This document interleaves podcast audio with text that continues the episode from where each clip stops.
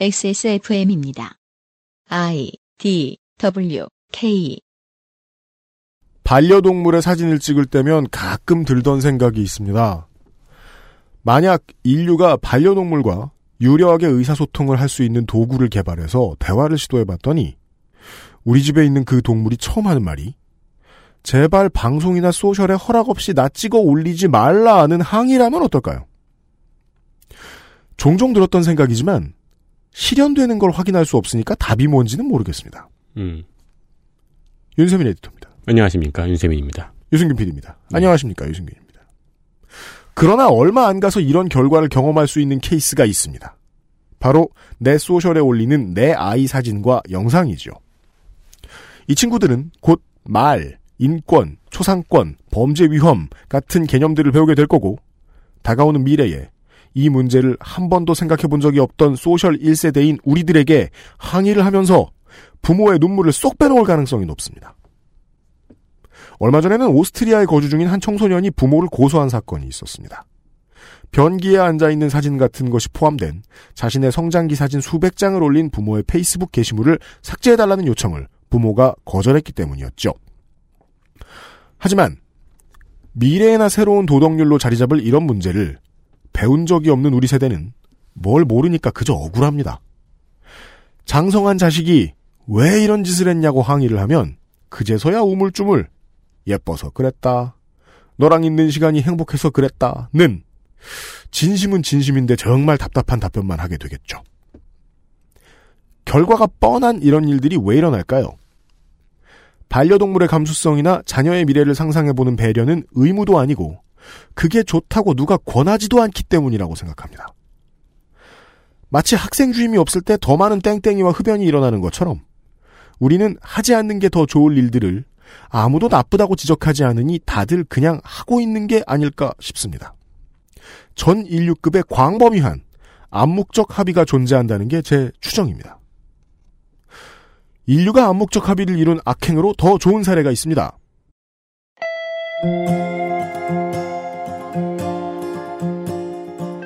환경오염이죠. 미래엔 분명히 자손과 이웃 동식물의 삶이 망가지게 되었다는 것을 알지만 현세의 자성의 목소리가 내 턱 밑까지는 오지 않다 보니 우리는 더 크게 공장을 돌립니다. 안타깝게도 경제발전 경쟁에서 뒤처지면 순식간에 온 시스템이 허물어지는 분위기인지라 환경 얘기를 하는 사람은 몽상가가 되지요. 바다 위의 플라스틱 섬은 커지고 어류의 뱃속에 들어가고 있는 플라스틱이 늘어나지만 당분간은 이대로 갈 것 같습니다.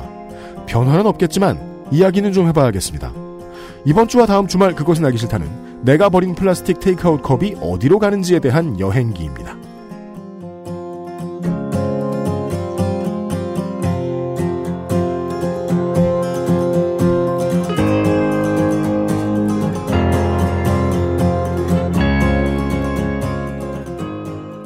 지구상의 청취자 여러분 토요일입니다. 290회 그것은 알기 싫다 토요일 순서를 시작합니다. XSFM의 유승균 PD와 윤세민 에디터고요. 아까 네. 인사를 드렸지요. 안녕하십니까. 윤세민입니다. 네. 광고를 듣고 와서 내가 버린 플라스틱 테이크아웃 컵이 어디로 갔는지를 가급적 끝까지 추적한 분을 처음 제가 알게 돼서 이분의 이야기를 듣도록 하겠습니다. 그것은 알기 싫다는 지친 당신에게 평산네이처 야왕데이 야왕나이트 가장 수준 높은 반려동물 간식 트루패밀리 에어비타 더스트 제로 한 번만 써본 사람은 없는 빅그린 프리미엄 헤어케어에서 도와주고 있습니다. XSFM입니다. 건강기능식품 광고입니다. 어이, 오늘 퇴근하고 집에 가면 뭐하냐? 이렇게 피곤한데 밤에 집에 가면 자야지. 요즘 가뜩이나 면역력도 떨어져가지고 내가 지금 야왕 데이 어 그 무슨 야왕 나이트 체내 흡수율을 높인 농축 홍삼 야왕 데이 평산 네이처? 작지만 강력한 공기청정기. 반가워 에어비타 더스트 제로. 살짝 아쉬워할 때도, 목 놓아 울 때도, 가족이지만 모든 말을 이해하진 못하니까. 좋은 것만 골라서 트루 패밀리. 가장 수준 높은 반려동물 간식 트루 패밀리. 사랑하는 가족에게 트루 패밀리를 주세요. 카페 내의 일회용 컵 금지 법안이 한국에서 올해 8월 1일부터 시행이 되고 있습니다. 한참 더울 때부터 테이크아웃 가져가려고 하면 어, 종이컵으로 바뀌었죠. 네. 네. 그리고 아니면은 뭐 요즘은 카페에서만 쓰는 단어죠. 아, jar에 담아줍니다. 그게 뭐예요? 그러니까 카페 아니면 디아블로에서 쓰는 말인데요. 네. 지금 네 앞에 있는 이 유리병, 유리컵. 네. 그, 그걸 왜 그렇게 말을 해야 돼요? 그게 고전적으로는 jar라고 불렀대요. 아, 그래요? 네. 마말레이드 같은 것을 넣는. 아. 그, 예. 그래서 막 그 잘 모르는 저 같은 사람들은 어 양이 다른 것 같아 이러면서 헛소리 한 번씩 하고 들고 앉아가지고 어 아, 그쵸. 잔이 무겁네 이런 소리는 하고 앉았고 그 소리는 옛날에 그왜 소주를 음? 주전자에 담아주는 그 술집 같은 게 있었잖아요, 옛날에. 학교 어디서 다녔냐 네. 아니, 홍대에도 있었어요? 아 그래요? 네, 그러니까 예쁜 유리 병 같은데 아. 소주를 담아주고 막 가운데 얼음 들어가는 구멍 있고 그 저저 내일 아침에 머리 아파 죽는 소주들 그 그것도 과일 있고. 소주 같은 거 예. 그냥 소주도 그렇게 담아주는 실험을 했어요. 아 진짜요? 네. 소주를 딴 데다 옮겨다 보면 양이 되게 적어 보여요. 아 맞아요. 네, 그래서 싸우고 막 그랬어요. 음. 그 보는 앞에서 담아주고. 네. 일회용품을 벗어나는데 들어가는 노력은 그 한두 가지 분야에서 생각할 문제가 아닙니다. 그런 비주얼 문제도 있고요. 커피숍 자주 안 가는 사람들이 8월 1일 지난 다음에 깜짝깜짝 놀랍니다. 어, 이런 데 담아주네? 하면서요. 음, 네. 제가 이제 그 살림하고 재활용 분리 20년 차로서 그 허탈한 순간이 좀 많았습니다. 언제? 지자체 행사장 갈 때. 네. 아, 죽음이죠. 네. 가장 최근에는 그, 저, 우리 동네에서는 서울 여의도의 밤도깨비 시장 이런 데 가보면, 어, 일회용품을 버리려고 하는 행사 같다는 생각이 들 때도 있어요. 그렇죠. 맛있는 건 참 많은데, 줄 서서 일용품을 산 다음에 그걸 버리고 오는 행사. 네, 맞아요. 꼭 그 길에 널려 있어요, 보면. 네. 그리고 뭐 지자체는 아니지만, 요 며칠 전에 서울에 지옥도가 펼쳐졌죠. 불꽃 축제 때문에. 그거는 이제 불꽃축제만 하면 이어서 나오는 기사가 매년 똑같죠. 네. 저는 그날 이제 본의 아니게 따릉이를 타고 이제 한강을 돌았는데, 네. 그, 여의도 아니라, 그 다리 하나 전부터 이제, 저, 돗자리 깔아놓고 사람들이 쭉 있더라고요. 저 이제 전 세계 죄를 많이 지은 사람들이. 왜요? 그- 그 사람들이 자신의 죄를 내려놓고 쓰레기도 내려놓고 이제 갈 준비를 네. 이렇게 쫙 뭘 마시고 있잖아요. 아직 깨닫지 못하고 또 다른 죄를 짓고 가죠. 네. 아니면 뭐 저 같은 사람들은 뭐 야구장 이런 데서요. 저는 옛날에 홍대에 살았잖아요. 네. 주말 이제 금요일 밤이나 토요일 새벽 3시쯤에 이제 산책을 나가잖아요. 네. 예뻐요, 차라리. 뭐가요? 형형색색으로 너무 온, 너무 자주 보면 온 거리에 형형색색으로 이렇게 펼쳐져 네. 있으니까 또 형형색색의 음료가 남아있기도 하잖아요. 맞아요 또 무슨 설치 미술 같아요. 네. 이게 왜 허탈하냐고요. 집에서는 물에라도 헹궈서 내보내요. 네. 예. 제 모습을 갖춰서 내보내려고. 그것도 그거고, 이제 그거는 뭐 그 모습도 있지만 집에서 안 헹구면은 팔이 꼬이고, 시간이 많으면 그 라면 스프 봉지도 안에 닦아가지고 버립니다.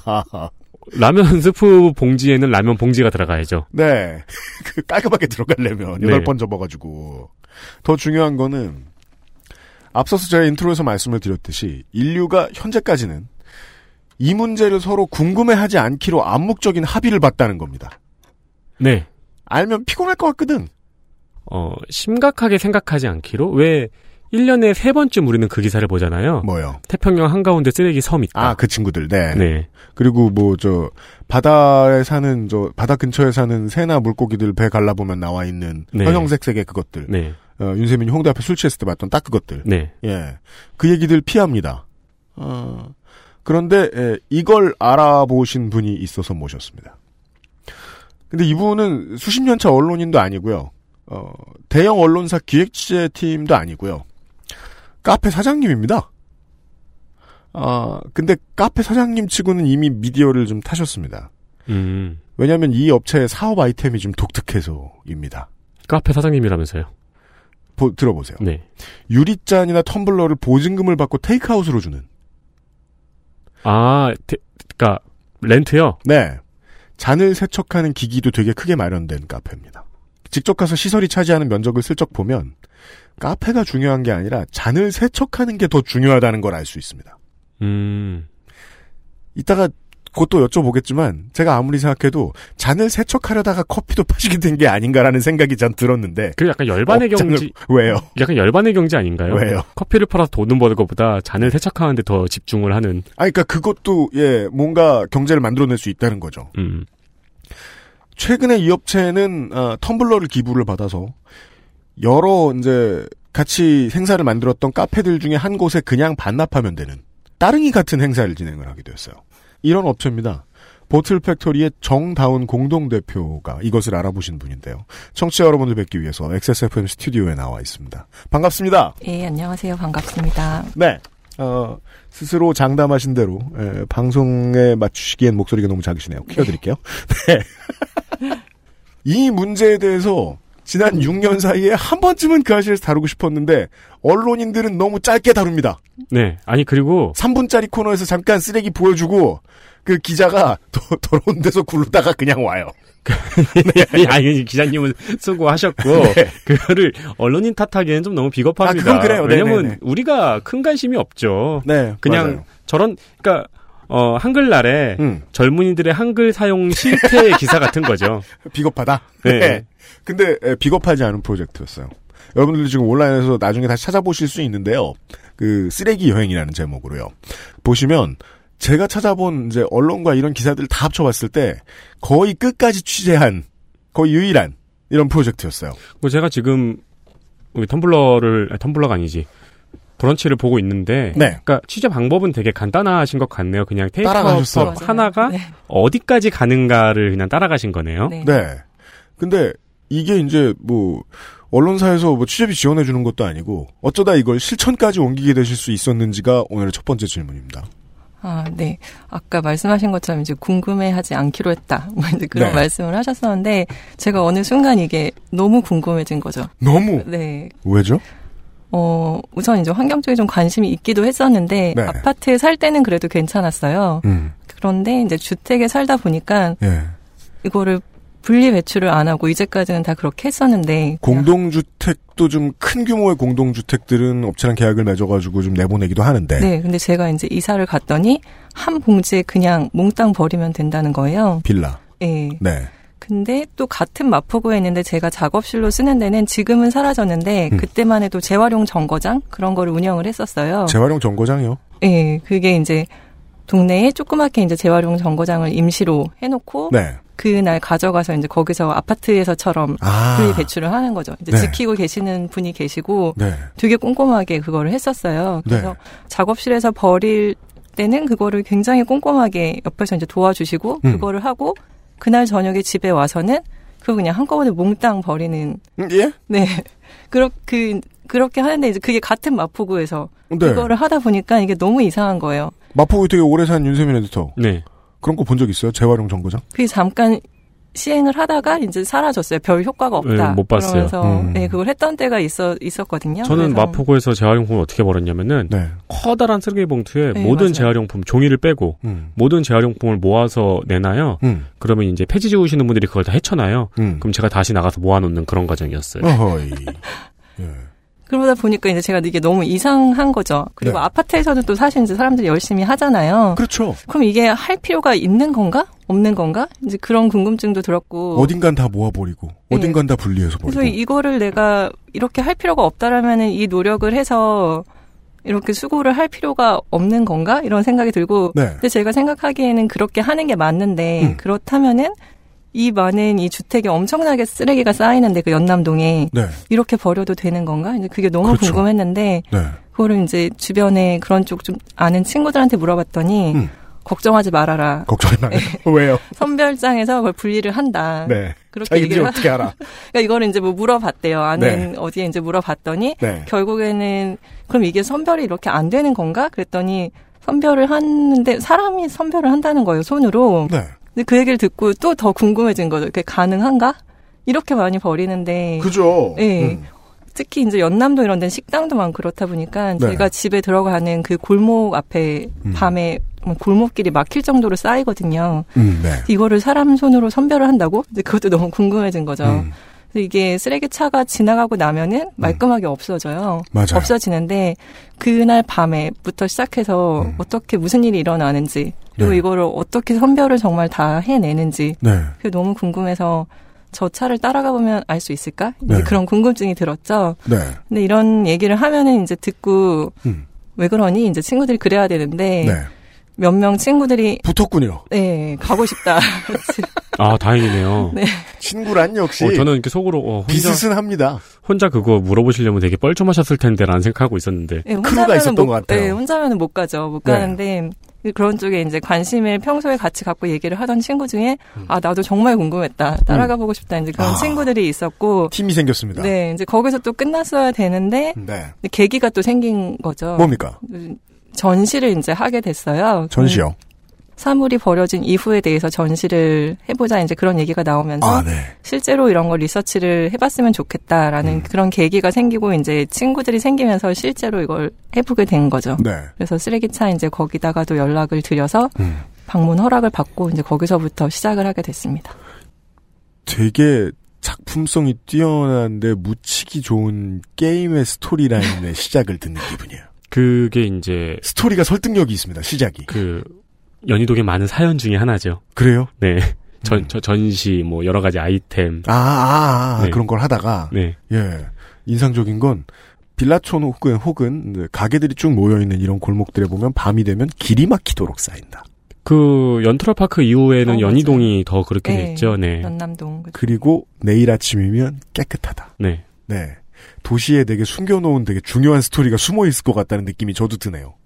근데 저도 근데 그거를 보긴 봤어요. 왜냐면 저는 그 홍대에 오래 살때 네.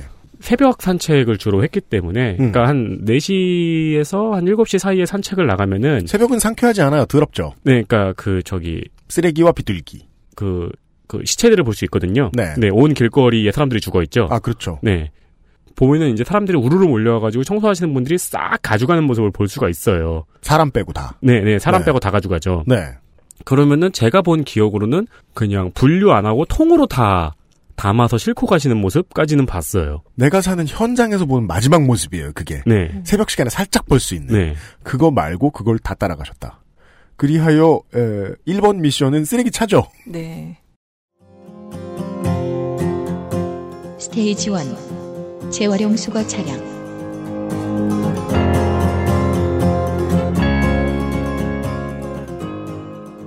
저는 처음에 이제 그 수거 차량을 뭔가 액션 영화처럼 따라가려는 줄 알았는데 그 마라톤처럼. 차에 타셨어요. 타셨대요. 어떻게 타실 수 있었습니까? 어, 이제 뒤에서 친구들은 차로 오고 있었고요. 아, 네. 예. 그리고 이제 한 명이 이제 차- 탈 수가 있어서 제가 타고 싶어서 이제 탔죠, 옆에. 네. 음. 그거를 맨날 이제 그 뒷공무니만 보면서 너무 궁금했는데 네. 거기에 타게 되니까 어 진짜 좋더라고요. 어떤 좀 원래 아, 궁금했었어서 근데 너무 궁금했으니까 네. 제가 직접 볼수 만족스럽죠, 있으니까. 맞아요. 네. 그런 거 만족스럽죠. 내 눈으로 다 볼 수 있구나 네. 이 원래 과정을 선탑은 꿀이에요. 어떤 걸 보셨습니까? 그거를 따라다니면서 이제 그 분하고 얘기를 나눈 거가 되게 좋았고요. 대화. 예. 네. 궁금한 거 이제 다 물어볼 수 있었으니까 처음에는 내려서 그거를 싣고 내려서 싣고 그러시는 걸 다 따라서 했었어요. 저도 이제 궁, 처음에 이제 궁금하니까 그렇죠. 내려서 이제 막 사진도 찍고 했다가 그렇게 했다가- 귀찮은 게 없죠. 예, 일하시는 입장에서는. 너무 자주 이걸 해야 되니까 네. 저도 나중에는 힘들더라고요. 2미터에 한 번씩 내리잖아요, 예, 차가. 그 높은 차에서도 차가 높더라고요. 맞아요. 거기서 이렇게 내려왔다가 올라갔다가 내려왔다 올라갔다 아. 하는데 덤프트럭급이 되면 타는 것도 기술이거든요, 네. 차에. 따라가시는 차는 그분 혼자서 하시는 거예요. 운전하시는 분이셨는데 아. 그게 처음에는 혼자 시작하시고 그 다음에 쓰레기가 많아지는 데서 이제 도와주시는 분이 뒤에 타시더라고요. 네, 아, 네. 뒤에 그렇군요. 타시거나 네. 아니면은 매달리시거나 맞아요. 네. 이 구간이 짧으면 그냥 뛰어가시잖아요. 맞아요. 네. 그래서 이제 몇 번 하다 보니까 저도 힘들고 이분한테도 제가 너무 걸리적거리는 음. 그렇죠. 것 같아서 그냥 네. 이제 차에 타 있었죠. 그것까지 하셨군요. 차에 타고 있었는데 나중에 이제 쓰레기가 많아지는 데를 가니까 거기서부터 음. 그 다른 분들이 기다리고 계셨다가 네. 그 시간 동안에는 이제 뭐 모아 오신다 그러더라고요. 골목 같은 몇 데서. 군데를 들고. 네, 음. 골목 네. 같은 데서 이 미리 그거를 모아서 맞아요. 큰 길에다가 모아 놓고 이분이 오셔서 이제 그걸 거의 실는 것만 해야 차가. 오기 전에 쌓아 놓고 차가 오면 네. 다시 싣고, 네. 네. 그런 아, 식으로 이제 예. 돌아가는 이제 돌아다니시는데 그거를 이제 한 탕이라고 부르시더라고요. 한 탕? 그러니까 첫 탕, 그러니까 두 탕 이렇게 밤새 그거를 한 번 하고 끝나는 게 아니라 같은 구역을 돈다는 얘기입니까? 정해진 구역 내에서도 이제 너무 많으니까 네. 어디 일부를 돌고 첫 탕을 아. 끝내고 구역 구분. 예. 네. 그리고 차에 그게 이제 꽉 차잖아요. 네. 더 실을 수가 없으니까 음. 그거를 한번 파주의 선별장에 이제 갖다가 놓고 파주 다녀온다. 네 다시 와서 이제 두 번째 탕을 하고 그걸 밤새 진짜요? 거죠. 네. 아, 차에 분량을, 그러니까 차에 빈 부피를 채우는 정도의 단위로 환산할 수 있겠군요. 네, 더 채울 수가 없으니까 이제 꽉 차잖아요. 그러니까 한 탕. 갔다가 음. 두 번째 탕으로 이제 또 오셔야 되는데 음. 저는 사실 그 밤새 그래봤자 뭐 하루, 하루잖아요. 네. 그거를 따라가 보고 싶었는데 그 한 탕을 하고 또 지친 거예요. 너무 힘들더라고요. 초보는, 네. 네, 저는 뭐 한 것도 없고 이제 차에서 봤는데도 있기만 했는데. 왜 그런지 모르겠는데 너무 힘들더라고요. 네. 그래서 그냥 첫 번째 탕 하고 집에 사실 갔죠. 아, 네. 아니 근데 그 차가 꽉 차서 어서 놓고 올 거라고까지는 상상이 되는데 그게 파주라는 거는 지금 처음 알았네요. 네. 뭔가 마포구 집화장 이런 데가 있을 거라고 생각했는데. 제, 제 얘기가 맞잖아요. 사람들은 이 얘기를 피했을 뿐이라니까, 의도적으로 열심히. 음. 그먼 데를 갔다 오고, 그 생각도 살짝 해봤다가 머릿속에서 지웠던, 지웠던 적은 많죠. 이렇게 많은데 저 차에다 담아? 안 돼. 네, 그게 안 돼. 다녀올 거예요. 예. 그거를 이제 몇 번 하시는데 그거를 밤새 하시고 말씀을 하시는 게 파주만 해도 아침 6시가 넘어가면 이제 차가 막힌다는 거예요. 그렇죠. 네. 출근해야 그래서 되니까. 6시 전에 끝내야 되신대요, 이거를. 어. 그래서 막 뛰어다니시더라고요. 맞아요. 아니, 다 뛰죠. 네. 근데 삶은 어. 비도 오고 눈도 오고 네. 그니까. 비 올 때도 막 그날 제가 간 날이 비가 왔어요. 그래서 비 오는데 이걸 아, 막 네. 뛰어서 이렇게 어. 눈 오는 날도 가잖아, 그냥. 그러니까요. 예. 일요일 밤부터 시작해요. 그리고 금요일 밤에 끝내고 토요일 밤 하루 안 와요. 음. 근데 그거를 정말 그 말씀해주신 대로 대표님 말씀해주신 대로 늘 뛰시더라고. 늘. 예, 그게 그 아침을 넘어가면은 이제 이분들이 힘드신 거예요. 아침에 이제 차가 막힐 때 거기를 가려면 너무 힘드시고 네. 자유로는 막히죠 다시 예. 아침 전에 그거를 끝내야 된다고 하시더라고요. 그죠. 네. 그 차가 네. 좀또좀 크나요? 네. 네. 그리고 또 문돌이는 남이 뛰는 것만 봐도 피곤합니다. 네. 앉아 있다가. 네. 근데 지금 한 번 그 한 탕만 보시고 오셨는데도 우리가 몰랐던 얘기를 들었어요. 음. 그렇게 많고 몇 번 왔다 갔다 해야 되고 가야 되는 곳이 멀고. 그렇죠. 예. 근데 사실 싹 치우잖아요. 결국은. 그리고 또 궁금했던 건 저도 빌라에 살기 때문에 네. 내놓으면 두 가지 정도를 신경을 써요. 일단은 검은 봉지에 놓으면 안 되고. 그 저희 동네에 저희가 사는 자치구는 그렇게 하는 자치구들이 늘고 있는 걸로 아는데 어, 초록색 그물망을 되게 큰 걸 하나 줘요. 네. 예, 그걸 꽉 채우는 거예요. 그래서 그 아주 큰 병 같은 것들은 따로 담지 않아도 새진 않아요. 네. 근데 가급적이면은 그 투명한 큰 봉지에다가 저는 그냥 투명한 큰 봉지를 이것도 또 웃긴 얘기인데 되게 많이 사요. 그래서 그걸 장 볼 때도 쓰고 재활용 내놓을 때도 쓰거든요. 저는 김장 봉지를 사가지고 거기다가 넣었었어요. 아, 파란색. 네, 파란색. 제일 싸서. 근데 가급적 투명해야 저 수거하시는 분들이 덜 불안할 거라는 생각이 들더라고요. 음, 네. 실제로 이걸 잘 몰라서 까만 봉투에 넣, 넣으시는 분들은 막 휴지도 넣고 그래요. 아, 그렇죠. 네. 그런 사람들 꽤 많아요. 왜냐면 그리고 저거랑 비슷한 거죠. 일단 넣고 나면 자기도 모르거든요. 근데 이게 담을 때 유리병이나 이런 거 넣을 때 네. 뭐 한 번 물에 세척하고 이 정도는 끝이 그건 맞는데 막 세게 던져야 돼요. 빨리빨리 하니까. 음. 그럼 중간에 분명히 깨질 거예요. 근데 그게 걱정된다고 해서 저 같은 가정주부가 가정 가정주부가 매번 에어캡에 쌀 수 없잖아요, 이걸. 네. 일하는 사람들의 부상의 위험이 있잖아요. 그런 얘기를 해주시진 않던가요? 얼마 전에도 이분이 이제 밑에서 던지시다가 위에 계신 분이 입술에 그- 맞아서 이렇게 입술 찢어지셨다 그러더라고요. 그죠. 근데 이런 일은 뭐 되게 많은가 봐요. 그리고 이게 특히 이제 밤에 하니까 음. 어둡고 그래서 네. 그거를 그냥 되게 아무렇지도 않게 뭐 어쩔 수 없는 부분이죠. 뭐 이렇게 말씀을 하시더라고요.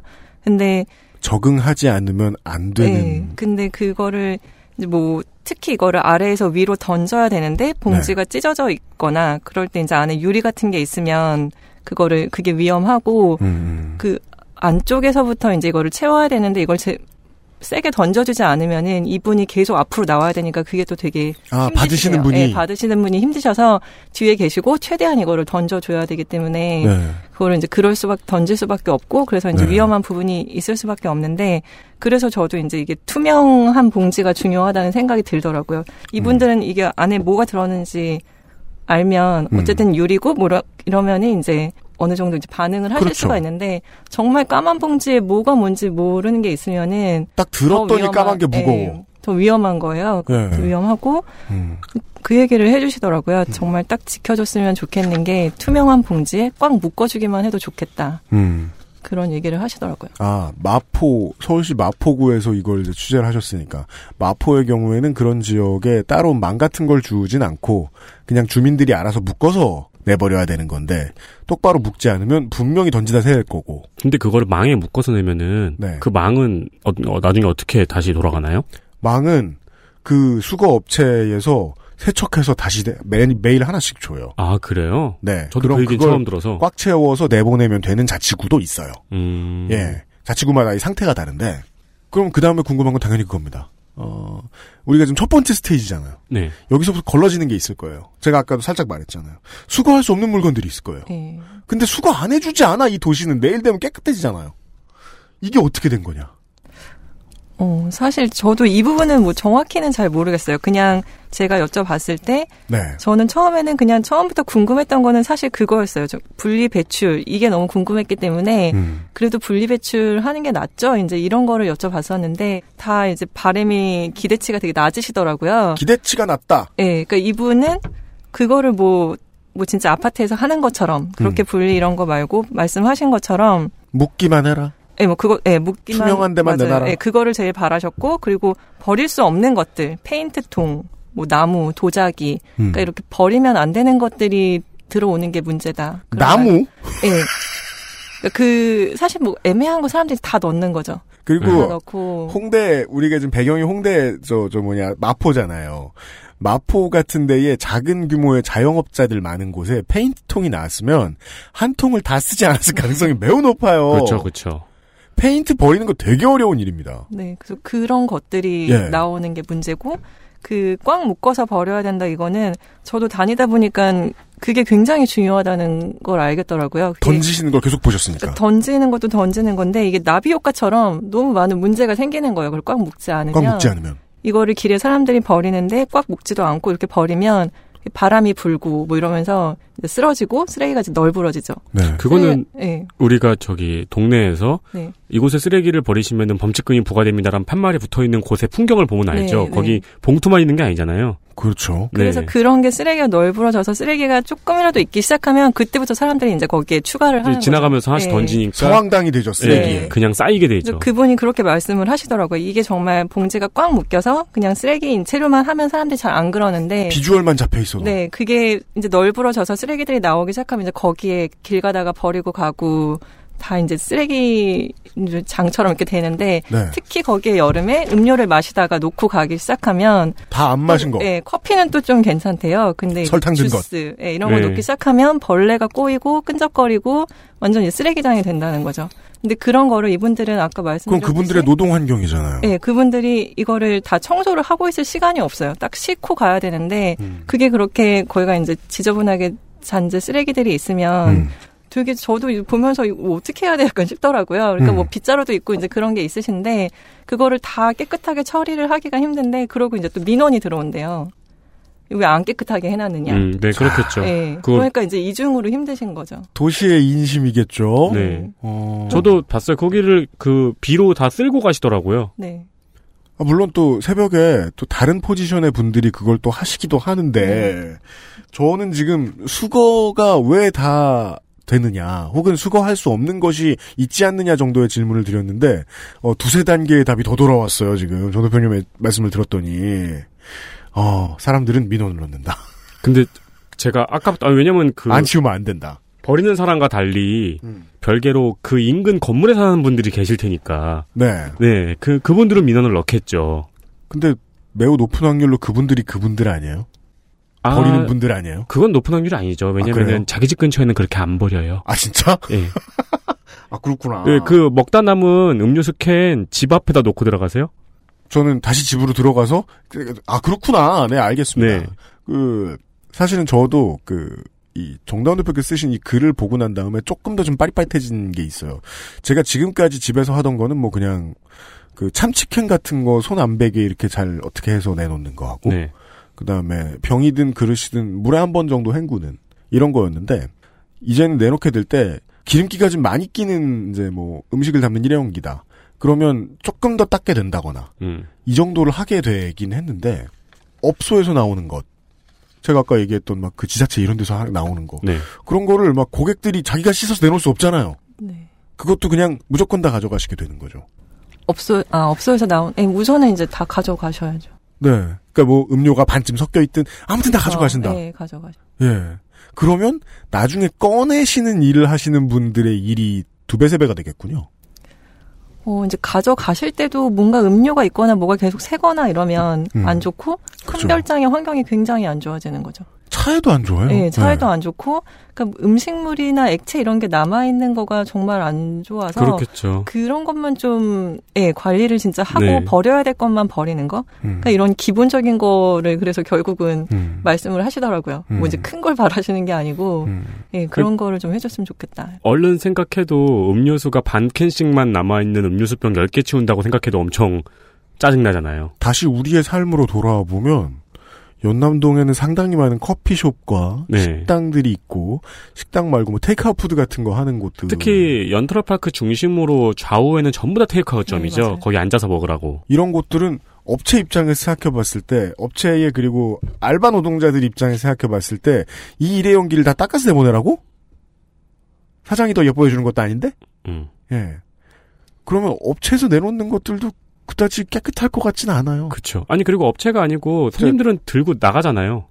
나가서 어딘가에 그 성황당에 첫 돌이 올라 올라간 곳에 또 쌓아놓기도 하고 어.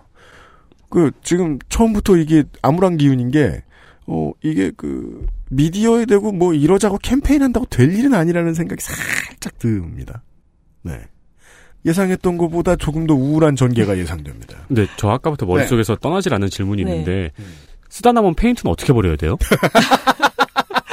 아니, 아, 정다운 대표 최근에 창업하시니까 창업하셨으니까 아실 수도 있겠네. 아, 이게 그 저도 근데 사실은 이런 부분이 저도 이제 우선은 테이크아웃 컵만 주제로 거의 따라가다 보니까 저도 아직도 궁금한데 잘 모르는 것들이 아, 그렇죠. 있긴 있어요. 네, 근데 맞아요.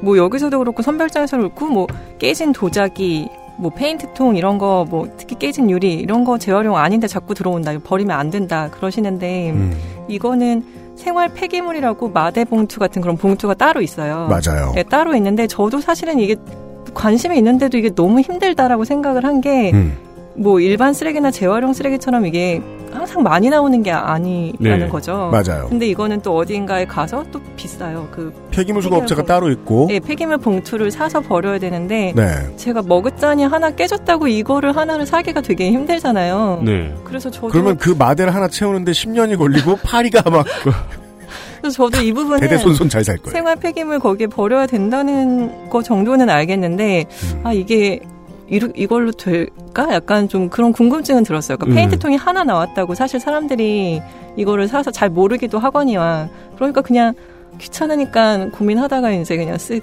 일단 뭐 그- 내보내겠다. 네. 네. 두루뭉술 이야기하는 것 같았지만은 그 시스템의 미비점도 몇 가지를 체크해냈습니다. 이번 주말과 다음 주말에는 정다운 대표와 함께하고 있습니다. 보틀 팩토리예요.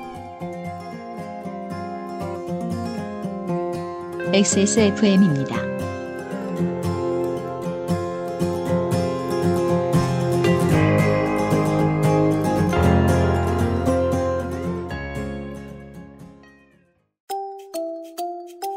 두피도 피부니까 클렌징으로 세안하고 스킨, 로션, 영양크림까지 얼굴에 놓치기 싫은 피부관리 같은 피부인 두피는 잊고 계셨나요? 짜증나고 힘든 일상으로 지친 두피와 모발을 새로워진 빅그린 투쓰리 프리미엄 샴푸에 맡겨주세요. 소중한 내 두피와 모발의 변화 잊지 마세요. 두피 역시 내 소중한 피부란 사실. 두피도 피부니까 빅그린 투쓰리 프리미엄 데일리 스칼프 샴푸 Big Green 설페이트 프리 날씨가 이상한 게 뭐 한두 해째는 아닙니다만 올해는 특히 심한 몇 것? 같습니다. 먼지구덩이에서 인사를 드리고 오래 있습니다. 가는 경우는 처음인 것 한치 같아요. 앞은 보이지 않는 그냥 나빠요. 이제 켜보면은 이 얼굴이 그리고 지금 먼지구덩이에 갇혀 있습니다. 민감한 사람에게 미세먼지, 초미세먼지 서울시 매우 같은 나쁘고. 경우에는 아, 대중교통이 지금 아무것도 안 보여. 성대교도 안 보여 지금. 그러니까. 밖에 상태 보세요 지금. 작지만 강력한 공기청정기 반가워 에어비타 더스트 제로 건강기능식품 광고입니다. 오늘도 활력 있는 하루 되세요. 활력은 얼어 죽을 되던 것도 안 되고 멀쩡하던 것도 안 움직이는데 집에 가서 빨래하고 설거지하고 눈 뜨면 내일 아침이야. 밤엔 잠을 자야지. 시간이 무한정 있나? 당신은 시간이 무한정 있어요? 야왕 테이 야왕 나이트 지친 당신에게 빠르게 활력을 야왕 나이트 평산 네이처?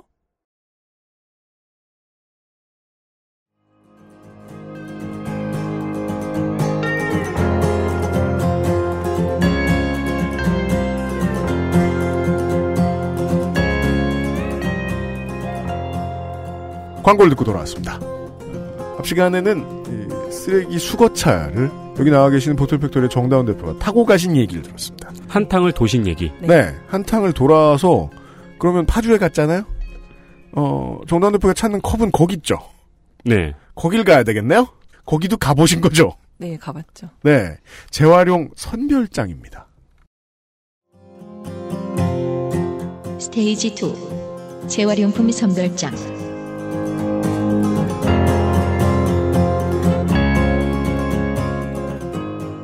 거기는 일하는 시간 낮이잖아요. 네. 네. 낮에 가보셨겠네요. 이게 그 밤에 쓰레기를 거기에 놓고 왔잖아요. 네. 한탕을 돌았을 때 이제 그때는 비도 오고 깜깜하고 그래서 사실 뭐 이제 많이 둘러볼 수는 없었고 내렸는데 딱 이제 내리는 순간부터 냄새가 나기 시작하더라고요. 네. 뭐 이제 음식물이면 이제 그런 것도 섞여 있으니까 네. 비도 오고 막 쓰레기 차가 또 뒤에도 다른 차가 와 있고 그렇죠. 쓰레기가 엄청 쌓여 있는 거를 보고 근데 그러고 돌아왔는데 이거를 그 다음에 갔더니 기분이 되게 이상하더라고요. 날씨가 너무 좋고 음. 파란 하늘이 막 이제 그런 날씨가 화창할 때 낮에 거기를 방문하니까 음. 느낌이 또 달랐는데 음. 그때는 사실 그냥 버리고 오는 데여서 거기서 끝났어야 되는데 이거를 낮에 가니까 이게 누군가의 일터잖아요. 네. 낮에 아, 가니까 그렇죠. 그 느낌이 갑자기 낮에 갔을 때는 확 오더라고요. 그러니까 이게 버리고 올 때만 해도 그런 생각이 또 안 들고 아 그래도 여기 와서 이제 또 버렸다 그렇게 생각을 했는데 음. 거기가 아, 끝났다. 네, 예. 그랬는데 매일매일 누군가가 오는 직장이고 일터라는 생각이 낮에 가니까 그게 들면서 아 이게 진짜 누군가의 일터고 손으로 이거를 해야 되는 일이라는 걸 사람들이 이걸 다 알면 그래도 조금은 버릴 때 신경을 쓰지 않을까 저는 이제 그런 생각이 좀 들었었어요. 인상부터가 그런 네. 이야기를 들려주는군요. 네. 밤에 비 오는데 쓰레기를 선별하는 선별장 이제 모여 있는 그곳은 액션 영화나 게임의 배경으로밖에 안 쓰이잖아요. 네. 뭔가 그 안의 스토리 같은 걸 생각해 볼 겨를을 사람들에게 주지 않았어요. 근데 하늘 맑을 때 낮에 와 보니까 여기는 직장. 그렇죠. 근데 그게 그 냄새도 나고 막그 밖에 있던 거 사실 손대고 싶지 않잖아요. 네. 그게 하, 몇 이제 하룻밤이 지나서 비까지 맞은 상태인 음. 거를 그 다음 날 이제 오셔서 그분들은 해야 되는 건데 음. 우선은 처음에 이제 갔을 때 인상은 막 너무 이제 뭐 기계 소음 이런 것 때문에 시끄럽고 막 유리 파편도 튀고 좀 되게 위험하더라고요. 그 유리. 파편이 튀어요. 그러니까 뭐 이제 뭐 차로 옮기고 그거를 아. 그 이렇게 지게차라 그러나요? 뭐 그런 걸로 뭐 이렇게 해서 뭐 하고 그러니까 뭐 이미 깨져서 온 것들도 있고 그렇죠. 그러니까 깨지면서 터지고 예, 그러겠네요. 저도 이제 되게 조심조심 이제 올라가게 됐었는데 2층에 올라갔는데 거기서 레일 같은 게 쫙 있고 작업대 양쪽으로 서 계셔서 이제 작업을 하고 계시더라고요. 손으로 아, 그거를 선별을 손으로 하고 계시더라고요. 간다. 음, 컨베이어 벨트 위로 쓰레기가 네. 쭉 지나가면은 그걸 손으로 쭉쭉쭉쭉 이렇게 분류를 하시는 거군요. 근데 그때가 작년이었고 그게 벌써 작 올해가 아니라 작년 여름이었어요. 그래서 여름에 갔을 때 더운데 당연히 이제 에어컨은 없었죠. 선풍기가 있고 음. 냄새가 나고 파리가 날리고 그렇겠죠. 그래서 아 너무 열악하다 이제 그 생각이 들었는데 음. 그걸 이제 올해 다시 생각을 하면서 올해는 특히 너무 더웠잖아요. 아 올해 네, 되게 더웠죠. 더, 네, 너무 더웠는데 이걸 생각하면서 올해라고 에어컨이 생겼을까 이제 이 생각이 들었어요. 에어컨이, 에어컨이- 생기지 않았다고 하더라도 여전히 위생 장구를 갖추고 들어가셔야 되니까 엄청 더우셨을 거라고. 네, 그래서 저는 어딘가에 올해 에어컨이 없는데 있기가 너무 힘들었는데 그럼요. 에어컨도 없이 선풍기로 그 파리와 냄새와 얼마나 더우셨을까 그런 생각이 들더라고요. 눈으로 보는 게 이렇게 다르네요. 네. 기본적인 제 그 궁금증은 내가 내놓는 재활용 쓰레기를 곱하기 인구수 아니면 좀 뒤로 물러서서 곱하기 가구수로 계산을 해본다고 하더라도 그 많은 재활용 쓰레기 분류에 들어가는 인력은 저도 이 고민을 처음 해본 거예요. 야 이거 인구수의 한 10분의 1은 돼야 되지 않을까? 10명에 한 명은 돌아가면서 거길 가야 되지 않을까 일하러? 그리고 저도 올해 이제 그 아파트 쓰레기 대란이 있었잖아요. 네. 비닐 대란. 음. 그때 이제 처음 느낀 건데 음료수 페트병 주변에 랩핑되어 있는 비닐 같은 것도 원래 다 벗겨서 버려야 된다. 아 라벨. 네. 어, 그 얘기를 또 할 기회가 있을 텐데 선별장에는 몇 분 정도나 일을 하시고 계시던가요? 그 기억하십니까? 아래에서도 이제 계시는데 위에 선별 라인에는 한 여덟 분 정도 계셨. 아, 여덟 네. 분. 정확한지 모르겠는데 여덟 분 아니면 뭐 어쨌든 뭐 근데 뭐- 64명 뭐이 정도는 아니시라는 네. 예, 그렇죠. 800분을 잘못 보신 건 아니다는 네. 저, 거니까. 예, 뭐 10분 많아도 10분 뭐 8분? 네. 근데 파주에 모여 있는 거면 마포구 것만 있을 게 아니거든요. 그렇겠죠. 딱 여덟 분이 하신다고요. 그러니까 이게 저도 이게 사람이 처음에 이제 그 제가 지인한테 물어봤다 그랬을 때 최종적으로 결국은 선별을 하니 아, 하니까 걱정 마 이제 이런 얘기를 들었었는데 이게 정말 사람이 하는 건 맞는데 선별 그거를 정말 다 한다라기보다는 음. 그냥 골라지는 만큼 짚는 거죠. 그거를. 아, 되는, 마- 어, 왜냐면 컨베이어 속- 속도는 예, 빨라요. 정해져 있으니까. 거의 반이 넘게 그냥 지나가요. 음. 지나가고 어. 나중에 이제 공장장님이랑 예- 이제 얘기를 하면서 여쭤봤더니 한 명씩 지정된 품목이 있는 거죠. 뭐 플라스틱, 캔이면 캔, 예. 뭐 페트병 뭐 이런 식으로 있고 뭐 조금 더 어려운 거를 선임자가 맡고 음, 뭐 음, 골라내기 어려운 거 음. 이제 그런 거 선임자가 맡고 그런 식으로 배치가 되어 있고 음. 지나가면 이제 그거를 짚는 거죠. 집어서 딱 자기 아. 밑으로 하면 이제 밑으로 툭툭 떨어지더라고요. 음. 근데 그거를 모든 거를 이제 정말 우리가 생각하는 것처럼 쓰레기를 산처럼 모아놓고 이거를 앉아가지고 꼼꼼하게 분리를. 하고 예, 그런 게 아니고 그냥 지나가면은 만큼. 돈이 그러니까 한마디로 이거를 팔 수 있는 거 돈이 되는 거를 짚는 거죠. 그렇다면 그걸 짚는 인원들은 어, 순서대로 만약에 8명이라고 치면 좀 더 단가가 비싼 것들을 짚는 사람들 specialist로 모여 있을 것이고 어, 그리고 그걸 다 짚지도 못할 것이고 그쵸.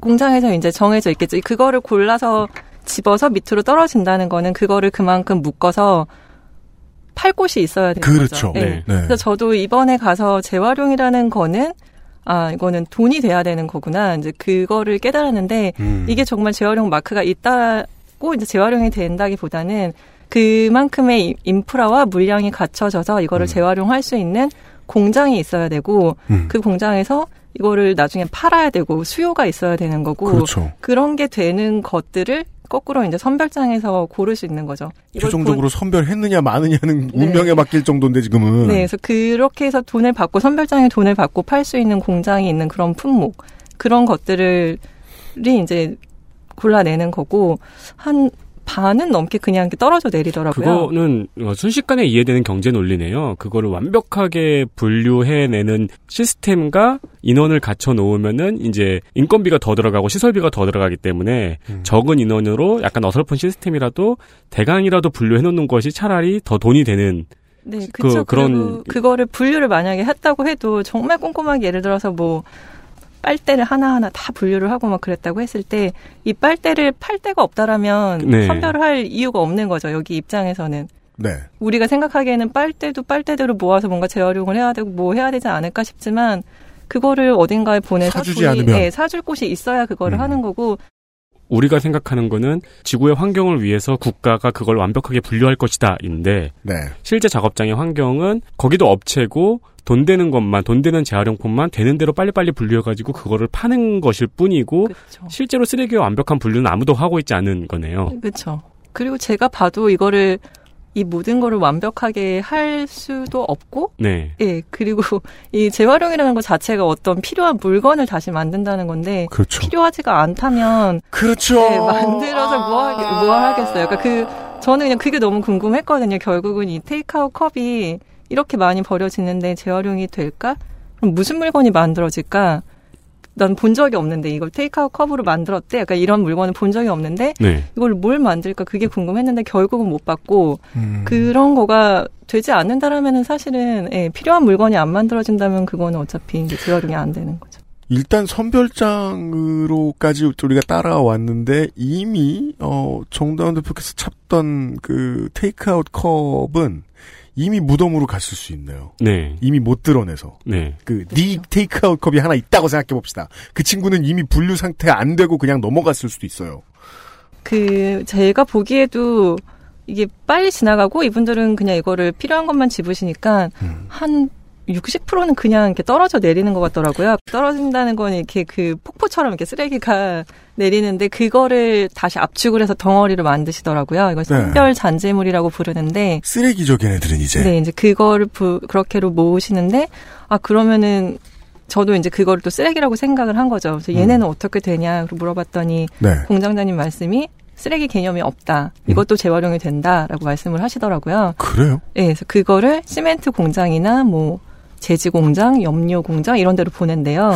그런 공장으로 갔을 때는 불타는 데 쓰일 가능성이 좀 네, 높죠? 그런 데 가서 연료를 태워 버리는데 그거를 재활용이라고 부르시더라고요. 아. 근데 저는 나중에는 다 보고 나서는 오히려 정말 그게 진짜 아무런 유해 물질도 없이 잘 음. 된다라면 음. 그냥 잘 되면은 뭐 좋겠다 그 생각이 들었어요. 무슨 소리입니까? 플라스틱인데. 그게, 근데 그게 이분들 말씀으로는 뭐 괜찮다고 하시는데 다들 이제 저도 그거를 모르는 거죠. 또 눈으로 안 봤으니까 네. 정말 괜찮을까. 음. 그런데 그거 괜찮나요? 그랬더니 뭐 비닐 같은 경우는 뭐 한 번 녹여서 태우면은 뭐 괜찮고 뭐 이렇게 말씀을 하시는데 아. 저는 이제 전문가가 아니니까 반박할 뭐 이제 그런 것도 모르고 잘 그분들도 아셔야 할 상황이 아니셨던 거군요. 이제 그거는 이제 그분들 입장에서는 그 다음 단계는 네, 그렇게 모르시 잘 예, 모르시는 거. 우리 회사 일이 아니었어요. 우리가 테이크아웃 잔을 쓰레기통에 버리는 것과 동일한 마음이신 네. 거죠. 그 다음 네. 단계는. 네.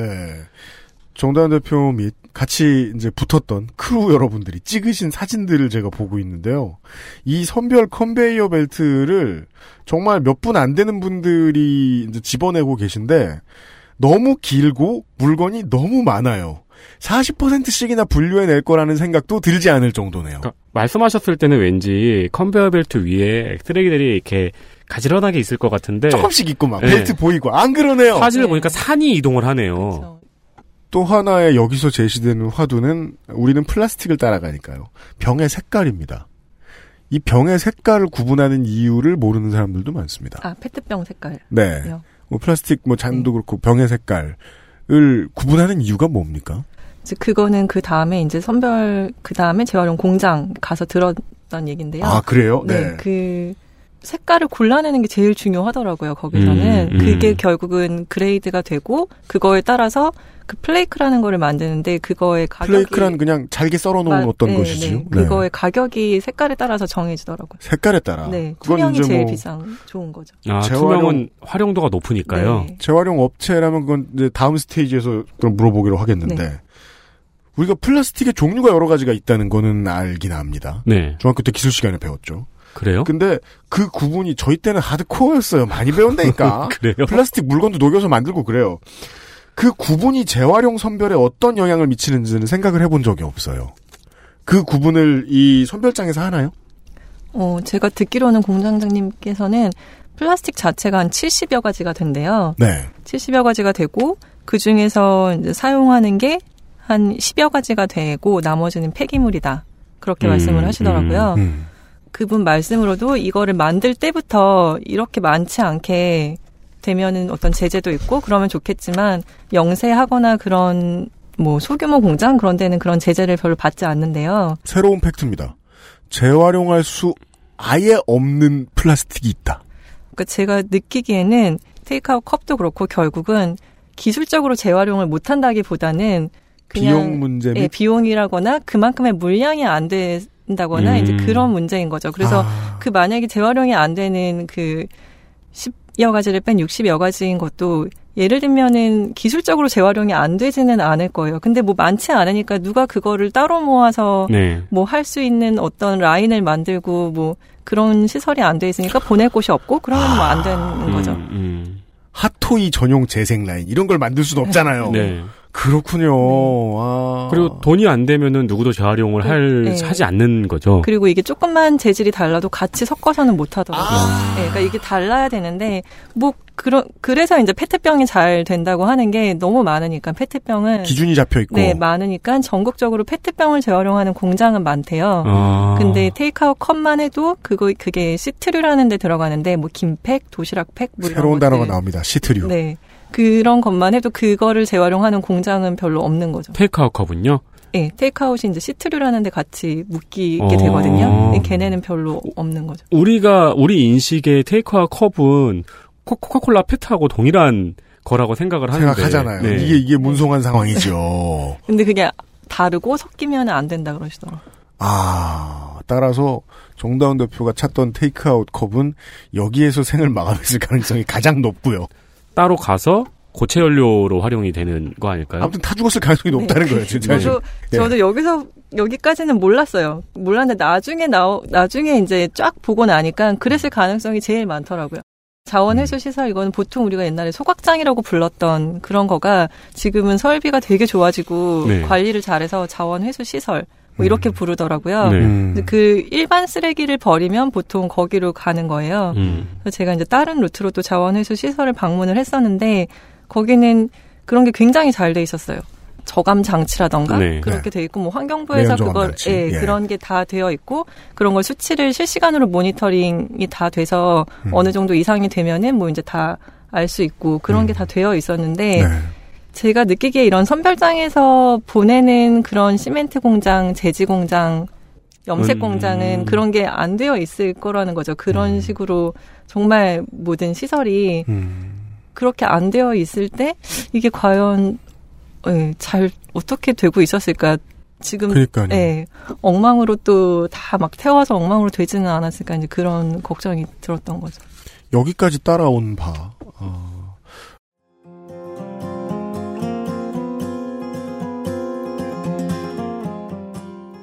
우리가 찾던 테이크아웃 컵은 시멘트 공장으로 갔을 확률이 제일 높죠. 네. 거기서. 스테이지 1에서 매립지로 갔거나 네. 아니면 스테이지 2에서 타 죽었을 가능성이 높다. 생존율 5% 정도로 보겠습니다. 여기까지. 네. 네. 광고를 듣고 아, 낮은 확률로 생존한 테이크아웃 컵이 가는 곳으로 가보겠습니다. XSFM입니다.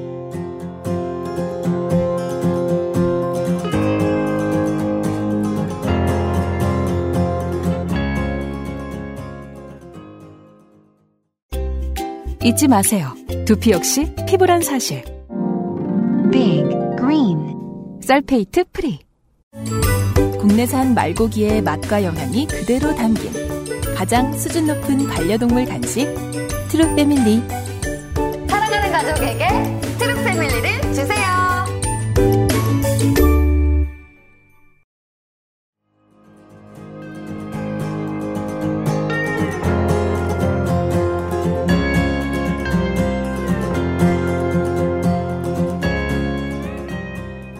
보틀 팩토리의 정다운 대표와 함께하고 있습니다. 그것은 알기 싫다 290회 토요일 순서입니다. 아, 다음 주와 이번 주 토요일에 이야기를 듣고 있는데요. 네. 테이크아웃 컵의 대모험입니다. 네. 어, 구할 오픈이 죽었습니다, 지금. 시트류라는 단어가 방금 나왔어요. 처음 들으셨던 분들도 많을 거예요. 이게 저도 그냥 어렴풋이만 알고 있었다가 이번에 알아보려고 시트류 재활용을 구글링 해봤더니 네. 가장 먼저 나오는 것은 국내 관공서나 지자체가 아니라 규슈의 다케다시에서 발행한 한글 매뉴얼이었습니다. 시트류는 재활용이 어렵습니다라고 소개를 해줬더라고요. 아, 일본에서도요? 네, 저 같은 사람들이 집에 있는 사람들이 보는 그런 매뉴얼인데. 어, 그러면은 우리가 쓰는 모든 테이크아웃자는 재활용이 어려웠던 거예요? 네. 그리고 그 전에 이제 집에 많이 들어오는 건 말씀해주신 그 빨간 계란판, 김 들어있는 이런 거. 이 플라스틱들이 전부 다 살아남은 플라스틱들이 가는 재활용 업체가 그 다음 미션입니다. 스테이지 3 플라스틱 재활용 업체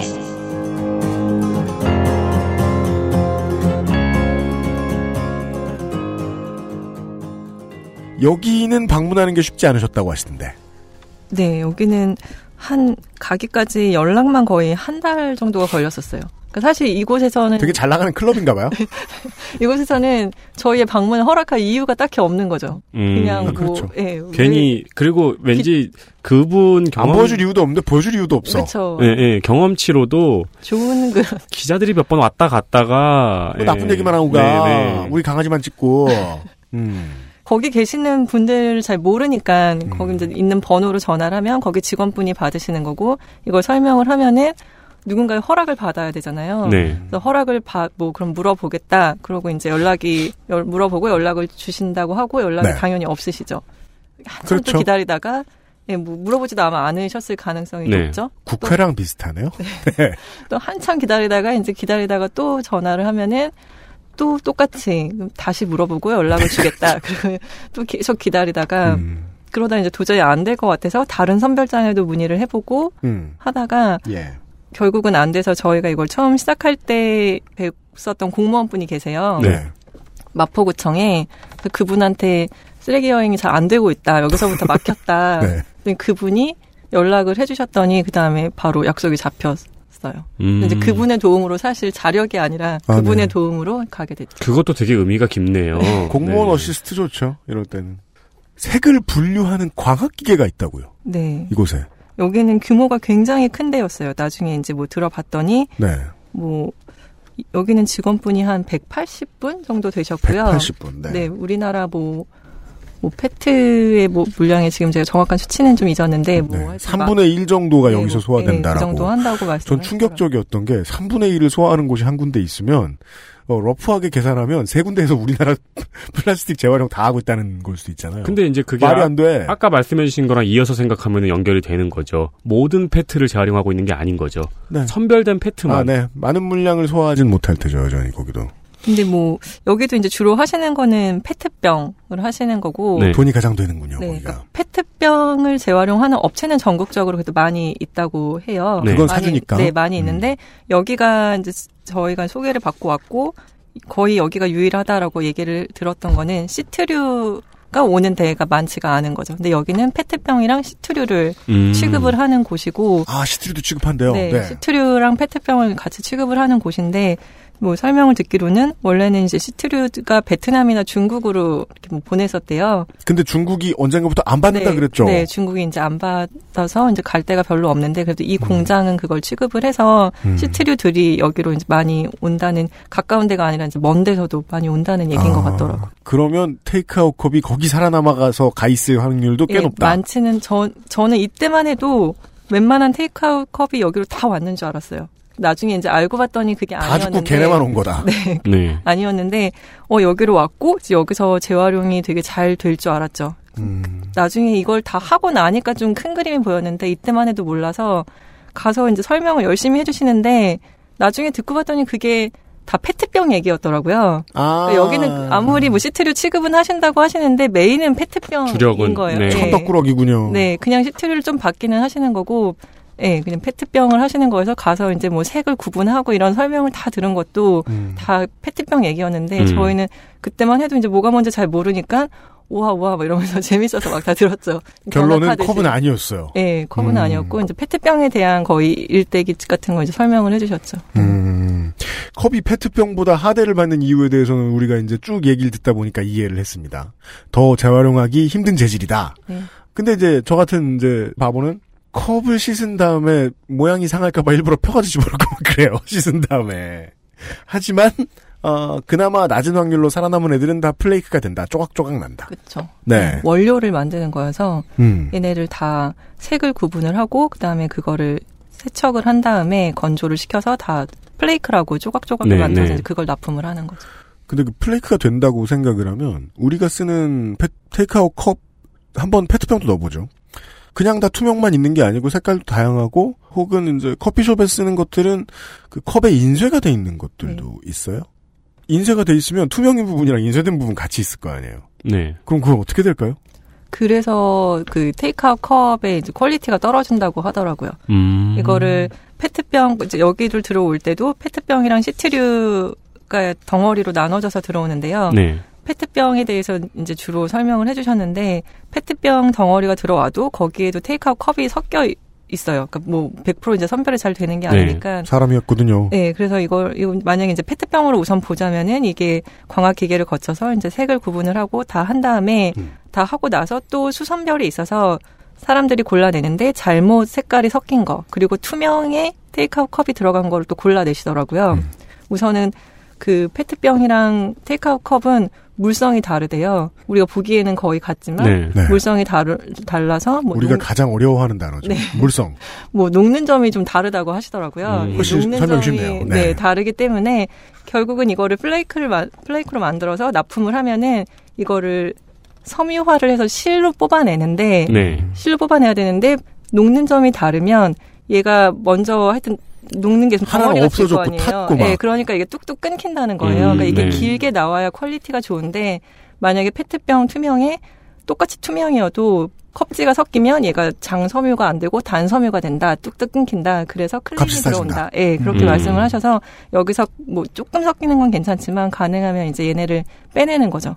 빼내는 음. 거고 시트류의 보통은 이제 시트류의 테이크아웃 컵이 들어오는데 네. 거기에서도 얘는 애물단지라고 말씀을 하셔서 여긴 또 왜 애물단지냐 이제 음. 말- 어, 여쭤봤더니 그 얘기를 하시더라고요. 표면에 인쇄가 문제가 된다 그 말씀을 음. 하시더라고요. 표면에 인쇄가 된 거를 뭐 다 잘라서 뭐 녹인다 이렇게 생각하면 색깔은 투명이 아닐 테지요. 네, 걔네가 또 그 수성이 아니라 유성이어서 물로 세척을 해도 뭐 스타벅스 로고든 뭐 이제 이런 로고 된 것들이 지워지지가 않는 거죠. 그렇겠죠. 이제 그- 수성이면은 아. 수성이면 여름에 이슬 맺힐 때 다 젖었겠죠. 그 걔네가 예, 유성이어서 이제 그게 안 되는데 투명이어야 하는 이유가 얘네를 그뭐 종이로 치면은 이제 흰 종이인 거랑 마찬가지죠. 이게 흰 펄프면은 이걸 음. 가지고 뭐 할 수 있는 게 색지도 예. 만들고 다 만들 수가 그렇죠. 있는데 예. 이게 이미 어떤 회색 상태로 오면은 음. 뭐, 뭐, 노란색이든 뭐, 초록색이든 못 만드니까 이게 음. 원료 자체가 값이 떨어질 수밖에 없다는 거예요. 그래서 음. 투명할수록 좋은데, 여기에 컵지에 뭐, 뭐, 빨간색 로고 뭐, 뭐, 뭐, 섞이면은 결국 뭐, 회색 같은 거가 되기 때문에, 또 아. 얘네가 많이 섞이면 퀄리티가 떨어지기 때문에, 약간 섞이는 건 괜찮지만, 여름에 테이크아웃 컵이 너무 많아진다. 그러면은, 감량 조치를 한다고 하시더라고요. 감량 조치란 뭡니까? 그러니까 그 덩어리로 이제 그 선별장에서 봤는데 그걸 무게를 재서 선별장에 돈을 주는데 네. 아. 그러니까 그게 만약에 제가 이제 뭐 그 한 덩어리가 얼마인지 모르겠지만 예, 뭐 천 원이었다고 해도 어 이번에 테이크아웃 컵이 너무 많은데 그러면은 어 안 되겠어. 800원 으로. 800원. 네, 음. 그런 식으로 여름에 감량 조치를 한다고 하시더라고요. 아 이것도 시가가 바뀌는군요. 네, 그래서 저는 그리고 테이크아웃 컵이 되게 많다라고 생각을 했어요. 네. 그런데 그분들이 뭐 테이크아웃 컵은 다른 거에 비하면 뭐, 뭐 한여름에나 많지 그러면서 그러니까 이건 계절을 타는 거죠. 그쵸. 아, 네, 예. 그래서 항상 많은 게 아니다라고 말씀을 하시더라고요. 그러면 또 시장- 많고. 그러면 또 시장성은 떨어지는 거네요. 근데 어쨌든 이건 애물단지여서 어차피 다 원치는 않는 음. 것 같아요.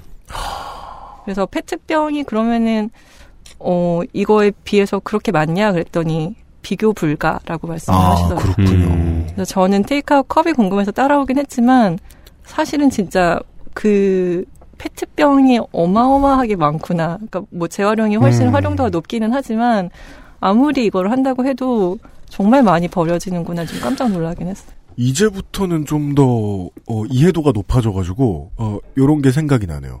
페트병으로 생각을 할 것 같으면 한국의 페트병들 제가 외국에 많이 안 나가봐서 모릅니다만은 그 라벨 본드 붙여서 붙여요. 그 라벨 아- 띄기 되게 어려워요. 라벨을 아무리 벗겨도 하얗게 이렇게 돼 있는 부분은 안 벗겨지잖아요. 그리고 이제 이해됐어요. 그 라벨 부분은 물성이 영 다른 물건일 것이요. 그리고 뚜껑이랑 페트가 다른 색깔인 거 되게 많아요. 네. 그건 또 어떻게 합니까? 따고 나면은 뚜껑에 띠 같은 거 생겨서 그렇죠. 그 색깔 고리 남는데. 고, 리가 남죠. 예. 여전히 그 한국에서 나와 있는 그 많은 페트들도 그렇게 재활용하는 입장에서 볼 때 어, 페트에게서 기대할 수 있는 것 치고는 가치가 높지 않을 가능성도 있겠군요. 그런 부분들도 말씀을 하시더라고요. 뭐 근데 그런 게 좀 일본이 잘 되어 있는 것 같아요. 그런 아, 예. 연구도 많이 하는 것 같고 되게 네. 잘 하는 것 같은데 네. 라벨 같은 것도 본드로 전체를 붙이는 게 아니라 음. 한 번에 떼지게 그렇게 붙이는 게 좋은데 네. 어떤 거는 이제 전체를 다 붙였다는 거죠 라벨을 그죠. 음. 그런 게 있고 또 페트 자체에는 인쇄를 하지 않는 게 좋고 네. 가능한 라벨로 음. 가능한이 아니라 이제 재활용 되려면 음. 라벨로 해야 되고 막걸리 같은 것 경우는 이제 플라스틱인데 위에는 알루미늄 뚜껑으로 돼 있어서 음. 이 뚜껑은 기계로 다 분류, 뭐 라벨이랑 뚜껑이랑 다 기계로 분류가 다 자동적으로 되더라고요. 음. 뚜껑은 분리가 되는데 거기에 이제 고리 같은 게 남는다라는 거죠. 아까 말씀하신 것처럼. 근데 플라스틱인데 또 알루미늄 고리가 남고 음. 삼다수 같은 경우는 또 투명이 아니라 약간 하늘색이 들어가 음, 있고요. 맞아요. 네. 병은 하늘 병은 투명. 아니요, 병- 하늘색. 병이 약간 병이 하늘색이에요. 아, 그래요? 깜파래요. 네. 아 그래요. 네. 그래서 여기서 공장에서 색깔을 분류할 때 투명, 투명도 A 플러스급 그냥 A가 있고요. 그 다음에 초록색, 갈색, 그 다음에 스카이가 있더라고요. 그래서 스카이가 음. 뭐냐 그랬더니 그게 이제 삼다수 같은 건데. 에비 양도 약간 아 파랗죠. 그렇구나. 그래서 그거를 물이 좀 신선해 보이게 하려고 음. 약간의 그 하늘색을 넣는 거예요. 정육점 빨간색 같은 네, 원리군요. 네. 그래서 이분 이제 말씀을 하시는 게 그게 마케팅이나 이제 그런 데서는 약간 더 신선하게 보이려고 음. 그렇게 하겠지만 그게 재활용할 버려진 때는. 이후에 재활용할 때는 활용도가 떨어지고 이제 아. 떠, 그 값도 떨어지고 안 좋다라는 거죠. 그래서 아. 그리고 뭐 다른 것들도 그렇고 저는 제가 디자인을 해서 그런지 모르겠는데 네. 이런 얘기를 들으면서 각 회사의 패키지 디자이너들이 해야 될 게 굉장히 좀 많다라는 생각이 들었어요. 그러니까 음. 이런 거를 그리고 알아서 좀 고쳤으면 좋겠는데 음. 사실은 이런 건 관심이 없고 이제 라벨에서 표면의 디자인 딱 그것만 디자인이라고 생각을 하는 거죠. 네. 이걸 어떻게 예쁘게 꾸밀까. 음. 근데 사실은 이게 버려진 다음에 어떻게 되고 그런 시스템에 대해서 좀 공부를 하고 네. 그런 게 진짜 좀 디자인이 아닐까. 이걸 잘 아. 떼어지게, 잘 재활용이 되게 그거는 그 하늘색을 빼고 뭐 이런 그거는 것들. 산업 디자인을 하시는 분들이 생각할 문제가 아니고 정부에서 생각해야 될 문제인 것 같은데. 저도 그렇게 생각해요. 네. 왜냐하면 이걸 정부가 생각해내지 않으면 주주나 이사들은 허락해줄 리가 없기 때문이지요. 그 아파트 비닐 대란 사건 때 언론에서 나왔던 게 이 페트병의 라벨 문제. 우리도 코카콜라 라벨을 띄워보면은 하얗게 남는 부분이 있잖아요. 음, 본드가. 붙어 있는 부분. 네. 근데 그때 언론에서 많이 나왔던 게 일본 같은 경우에는 그냥 우리가 마치 소시지 벗기듯이 음. 이렇게 점선 돼 있는 부분만 찍 뜯으면은 그냥 라벨이 쉽게 휙 벗겨진다. 본드 음, 칠도 없이. 음. 근데 그게 일본 기업들이 양심적이어서 그렇게 만들 리가 없잖아요. 누가 시켰 것이, 시켰을 네. 것이다. 네. 우리는 지금 플라스틱을 따라와서 그렇지 그 오만 가지 이제 상상을 좀 동원해 보면 그 유리병 만드는 곳은 어떨지 혹은 이제 목재가 가는 곳들은 어떨지 네. 골재들 이런 곳들은 어떨지가 어느 정도 상상하는데 도움이 됩니다. 어 3단계까지 따라왔는데 어, 거의 모든 플라스틱 컵들은 지금 죽었습니다. 네. 갔습니다. 네. 예, 극소수만 남았습니다. 다 그래서 다음 주 이 시간에 어, 보틀팩토리 정다운 대표와 함께 다시 플레이크가 가는 곳들 부터 좀 만나보도록 하겠습니다. 네, 어, 걱정하시더니 벌써 55분 쓰셨습니다. 네, 오늘 수고 많으셨습니다. 다음 주에 뵙겠습니다. 이제 처음 나오신 분에게는 겁을 살짝 드리는 것도 방법이죠. 네. 저희 지난주에 나오신 분이 내용 증명 받으셨거든요. 다음 주에 뵙겠습니다. 나와주셔서 감사합니다. 감사합니다. XSFM입니다.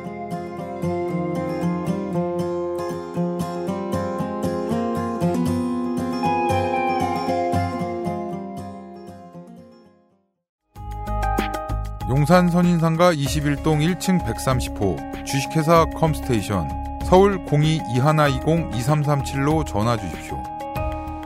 주식회사 컴스테이션 600년간 왕실에 진상하던 궁중술, 그 전통 그대로 빚어 만든 왕주. 평창 청정지역에서 난 감자로 만든 국내 유일의 감자술 서주. 프리미엄 증류식 전통 소주 설레온. 어디에나 잘 어울리는 대통령도 선택한 바로 그 전통주. 엑세스몰에서 만나보세요.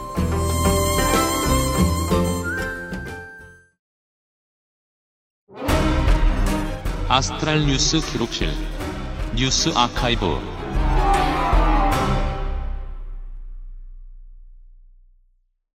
다음 주에 다시 정다운 대표와 만나도록 하겠고요.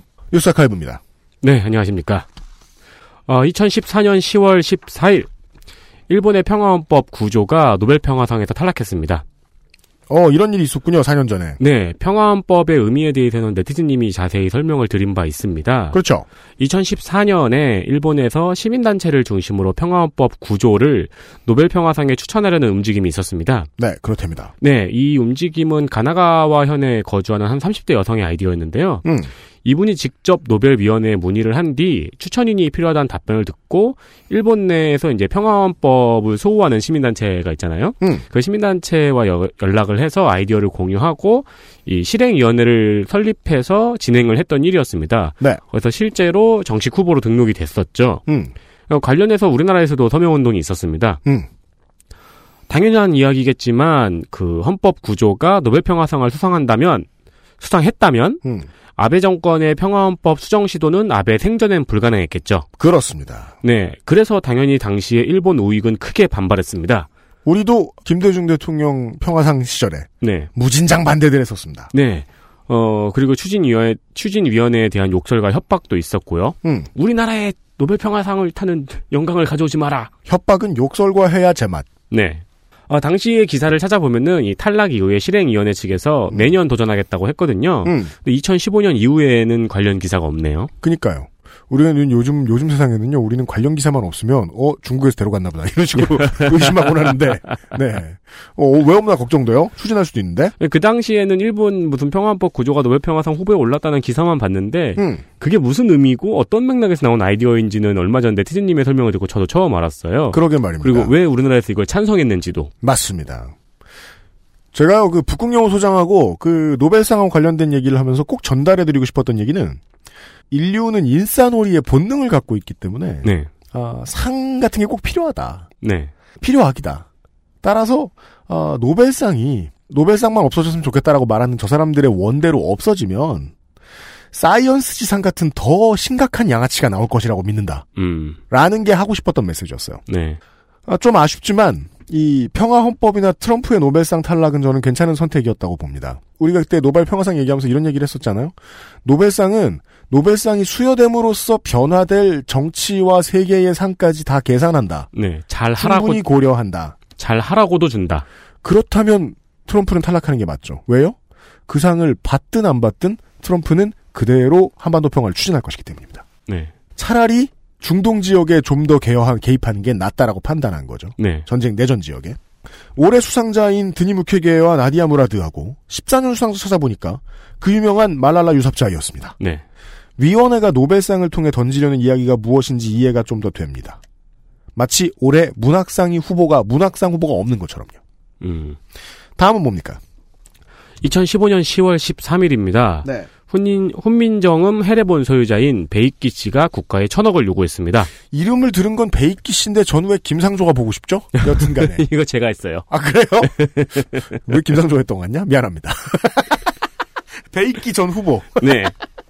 아, 배익기 씨의 자택에 불이 난 지 7개월 뒤의 일입니다. 음. 이것도 기억들 하시죠? 아, 네가 기억해서 지금 여기 그 원고에 있군요. 네. 네. 원래 가치가 1조니까 그 중에 10%만 국가에서 나한테 보상을 해주면 국가에 기증하겠다고 해서 천억을 요구한 겁니다. 아, 네고시에이터죠. 네. 근데 이거 1조의 가치도 그때 말씀을 드렸을 겁니다. 아마 한 네. 역사학자가 어, 가치를 따질 수는 없지만 굳이 따지자면 1조 원 이상은라고 따져야 될 거다. 뭐 이상은 그죠. 갈 그 거다. 한마디. 네. 네, 그 한마디에 이제 자신이 가지고 있는 훈민정음 어, 해례본의 가치가 1조 원이라고 계속 주장을 하고 있는 거죠. 네. 그래서 2017년 4월에 보궐선거에 출마했을 때도 네. 이 성관이의 자기 자산이 1조라고 적었다가 뺀지를 먹었죠. 맞습니다. 그렇죠. 그것 때문에 한참을 얘기했죠, 저희가. 네. 왜 이게 일종가? 아, 아, 과거 대법원에서는 이 원소유자를 옛날 골동품 상인인 조모 씨로 인정을 했습니다. 네. 그리고 조모 씨는 생전에 국가에 기증하겠다고 하고 나서 사망을 했어요. 그렇죠. 네. 그배 씨는 이 해례본을 여전히 숨겨놓고 있습니다. 음. 어, 이것 때문에 절도 혐의로 구속이 되어서 징역 10년형을 선고받기도 했는데요. 네. 또 이 혐의에 대해서는 대법원이 무죄를 선고했어요. 그렇죠. 네, 좀 복잡해진 거죠. 음. 어, 문화재청하고 오랜, 오랜 싸움 중입니다. 음. 문화재청에서는 계속 배 씨를 설득하면서 강제집행 등의 법적 절차를 밟고 있고, 음. 올해는 배 씨가 이제 이 사람이 강제 집행 회수 집행을 막기 위한 청구 의회 소를 제기했어요. 네. 네, 근데 거기서 또 원고 패소 판결을 내리면서 음. 배 씨의 소유권을 인정하지 않았죠. 그렇죠. 네, 그러니까 문화재청은 앞으로 설득 과정과 함께 또 강제 집행 과정을 계속 밟을 예정이고, 네. 배 씨는 숨겨놓을 예정이고, 그렇습니다.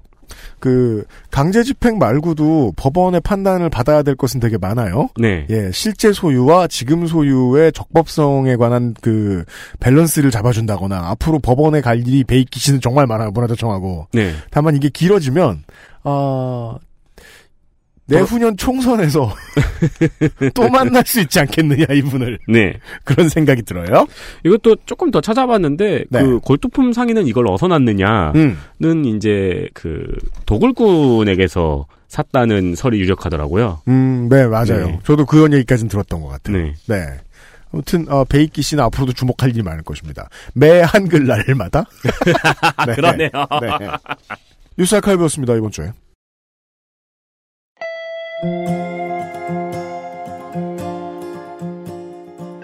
앞에 인트로 때문에 영 캥겨가지고 그 근황은 전해드려야겠습니다. 그 지난 9월 13일은 이제 제 가족 구성원인 초코가 먼저 제 곁을 떠난 지가 1년이 되는 날이었습니다. 그게 뭐 개인사로 제가 여러분께 심려를 끼쳐드릴 이유가 전혀 없었기 때문에 지금에야 말씀을 드리게 되네요. 어, 림프종으로 1년이 좀 넘게 투병을 했었는데요. 그 사이에 가급적 항상 곁에서 누가 돌볼 필요가 있었기 때문에 어, 부득이하게 녹음하는 스튜디오에서도 계속 자리를 차지를 하고 있었지요. 그 장례식 다음 날부터는 집에서 예, 제가 편집하는 자리 뒤에 늘 앉아 있었는데 거기에서 지금 어, 선인장이 돼가지고 서 있습니다. 초코는 XSFM 사무실에 오는 거를 되게 좋아했고 사무실 식구들도 그랬고 안승준 군이나 어, 손희상 선생이나 도돈님이나 뭐 은수미 시장 같은 양반들도 다들 같이 잘 놀긴 했었는데요. 그래도 이 다음에 초코를 만나면 한 번쯤 물어는 볼 생각입니다. 어, 너 그때 방송 탔다. 상의 안 해서 미안하다고요. 어, 유승균 PD와 윤세민 에디터였습니다. 이번 주에 그것은 알기 싫다를 마감합니다. 다다음 주가? 국감이죠? 잠시만요. 네, 다음 맞아요, 주는 맞아요. 우리 방송해야 돼요. 네. 맞아요. 음, 네. 놀 다음 뻔, 주에 어김없이 찾아뵙겠습니다. 다다음 주부터 국감입니다. 네, 놀 뻔했네요. 네. 안녕히 계십시오. 안녕히 계십시오. XSFM입니다. I D W K